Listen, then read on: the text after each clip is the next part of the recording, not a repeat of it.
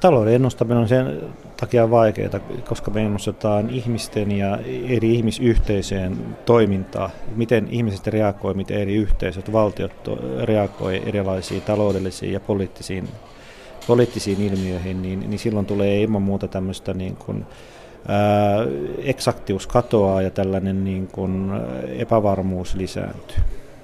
Tutkimusjohtaja Markus Lahtinen Pellervon taloustutkimuksesta. Silloin kun teiltä analyytikoilta kysytään sitten ennakointeja tulevasta maailman taloudesta, niin te saatte sen kuulostamaan kuitenkin siltä kuin se olisi eksaktia tiedettä, mutta pitäisikö puhua kuitenkin enemmän valistuneesta arvailusta? No arvailu on ehkä se sana, mitä mä en käyttäisi. Kyllä mä sanoisin, että, että sen taustalla on ihan eksaktit mallit ja, ja, ja numerot, mutta, mutta siis ennustetoiminta on enemmän varmasti taidetta kuin tiedettä. Et siinä mielessä se ei ole sellaista, se ei ole arvailua, koska siinä on olemassa tietty tieteellinen ajattelu taustalla, mutta siinä on sellaista pohdintaa ja sellaisia ainutkertaisia ilmiöitä, joiden mallittaminen ja ymmärtäminen on on varmasti enemmän, enemmän tämmöistä luova prosessi, taiteellinen prosessi kuin tieteellinen prosessi. Talouden ennustaminen on siis enemmän taidetta kuin tiedettä. Näin toteaa tutkimusjohtaja Markus Lahtinen Pellervon taloustutkimuksesta. Samoilla linjoilla on ennustepäällikkö Eero Lehto palkansaajien tutkimuslaitoksesta. Talouden eli ihmisten toimien ennakoiminen ei voi olla mitenkään yhtä tarkkaa kuin tapahtumien ennustaminen esimerkiksi fysiikassa tai kemiassa. Lisäksi aina silloin tällöin tulee niin sanottuja mustia joutsenia, eli epätodennäköisiä tapahtumia, joita ei voi kukaan ennustaa, kuten terrori-iskut tai luonnonkatastrofit. Toisaalta Eero Lehto myöntää, että on myös suuria käänteitä, joita pystytään jossain määrin ennakoimaan, mutta ne jätetään talousennusteista pois säännönmukaisesti.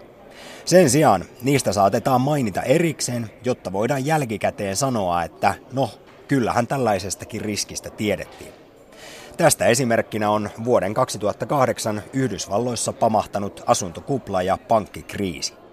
Aika monetkin näki, että tämmöisiä riskejä on olemassa. Että kyllä esimerkiksi kansainvälinen valuuttarahasto jo 2006 tässä katsauksessaan puhuu tämmöistä suurista riskistä, mutta ei sekään uskaltanut lähteä niin kuin painottaa omassa ennusteessaan näitä suuria negatiivisia riskejä. Että oikeastaan jos talousennusteita niin kuin verrataan toisiinsa ja kaikki haluaa niin kuin osua lähimmäksi, niin talous voidaan osoittaa ihan tilastollisesti, että talousennustajan kannattaa aina veikata sitä vaihtoehtoa, joka todennäköisyys on korkein, eikä painottaa niin kuin eri vaihtoehtoja ja laskea niistä tämmöistä aritmeettista keskiarvoa, mitä sanotaan odotusarvoksi. Ja tämmöinen niin kuin käyttäytyminen, joka on mun mielestä hyvin inhimillistä, niin se myös pitää sisällään sen, että tämmöisille isoille riskeille ei anneta mitään painoa ennusteissa. No sitten kun ennustajat, monet itsekin tajuaa tämän, että käyttäytyy näin, ne esittää tämmöisiä kaikenlaisia riskiskenaarioita, mutta niitäkin toisaalta esittää vaan sen takia, että voidaan jälkikäteen niin selitellä. Että kyllä me nyt annet, nähtiin, että tämmöinenkin mahdollisuus on olemassa. Näin siis ennustepäällikkö Eero Lehto palkansaajien tutkimuslaitoksesta. PTTn tutkimusjohtaja Markus Lahtinen huomauttaa puolestaan, että vaikka jokin riski olisikin tiedossa, mutta sen toteutumisen aikataulusta ei tiedetä, niin sitä on oikeastaan mahdotonta sisällyttää ennusteisiin. Tälläkin hetkellä sellaisia on itse asiassa monia. Vaikka sen kuinka tunnistaa, niin se sanoo, että se tapahtuu tiettynä, tiettynä kuukautena, tiettynä vuosineljänneksenä tai edes tiettynä vuotena tuommoinen iso katastrofi. Meillä on tälläkin hetkellä rahoitusmarkkinoilla iso epätasa, epätasapaino ja meillä on Kiinan, Kiinassa, Kiinassa tota, rahoitusmarkkina erittäin vaikeassa tilanteessa. Yhdysvalloissa pörssien arvostukset ovat mielenkiintoiset vähintäänkin. Euroopan euroalueen instituutiot ovat isoissa ongelmissa. Kreikkaan liittyy poliittisia riskejä.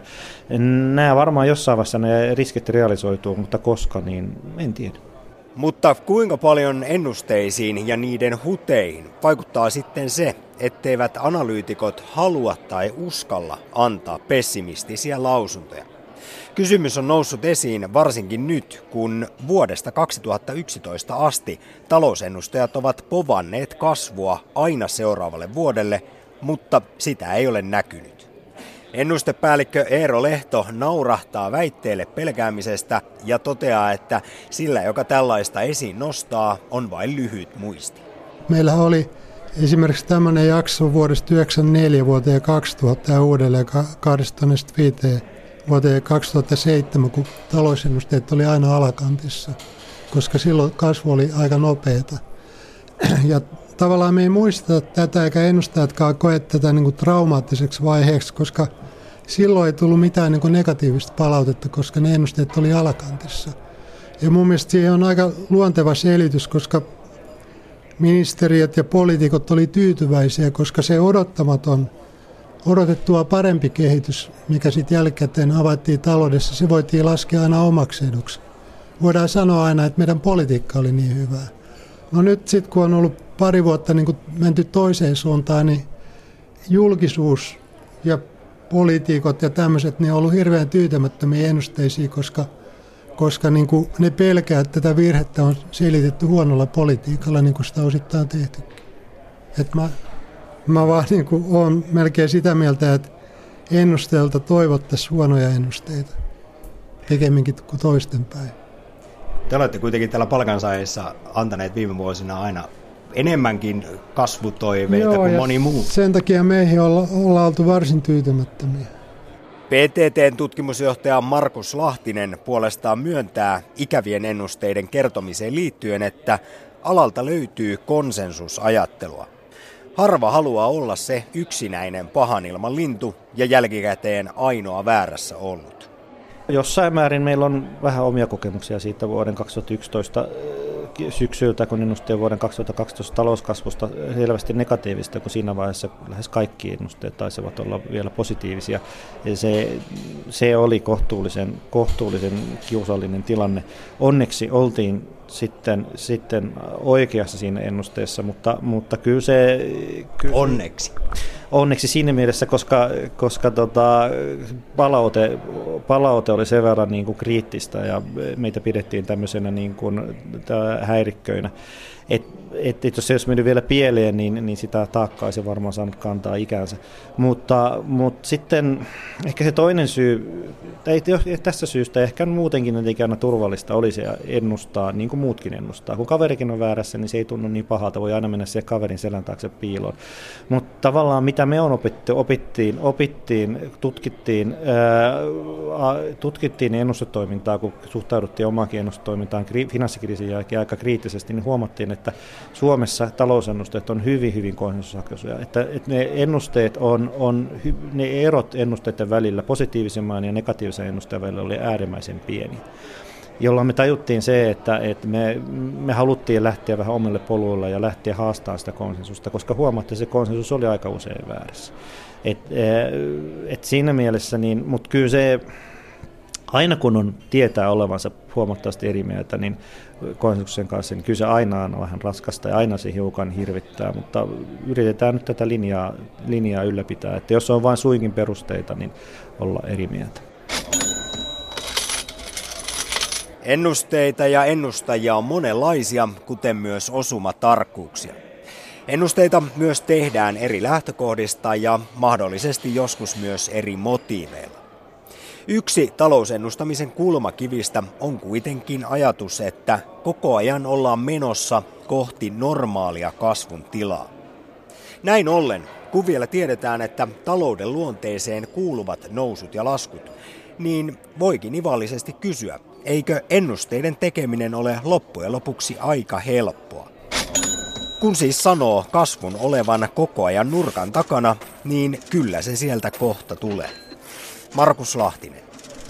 Joo, ja tietenkin tuollakin taktiikalla, voi, voi edetä, mutta, mutta, mutta kyllähän tietenkin sitten se, sen ymmärtäminen, että, että, että nimenomaan se, että, että kuinka paljon siinä kuinka paljon se on tämmöistä niin kuin suhdanneluonteesta, niin kuin sanoit, niin talouteen liittyy suhdannevaihteluja ja nousuja ja laskuja.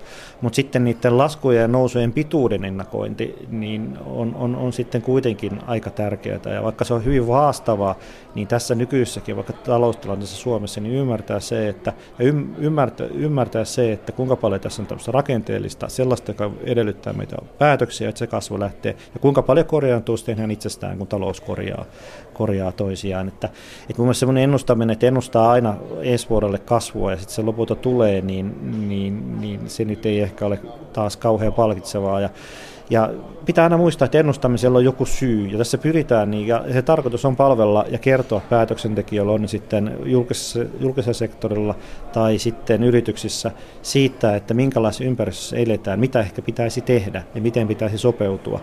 Että et semmoinen niin kuin mantranomainen hokeminen siitä, että kyllä tämä tästä ihan itse kääntyy, niin ei tietenkään, tietenkään ole, niin kuin, ei se palvele sitä tarkoitusta, mitä ennustamisella on.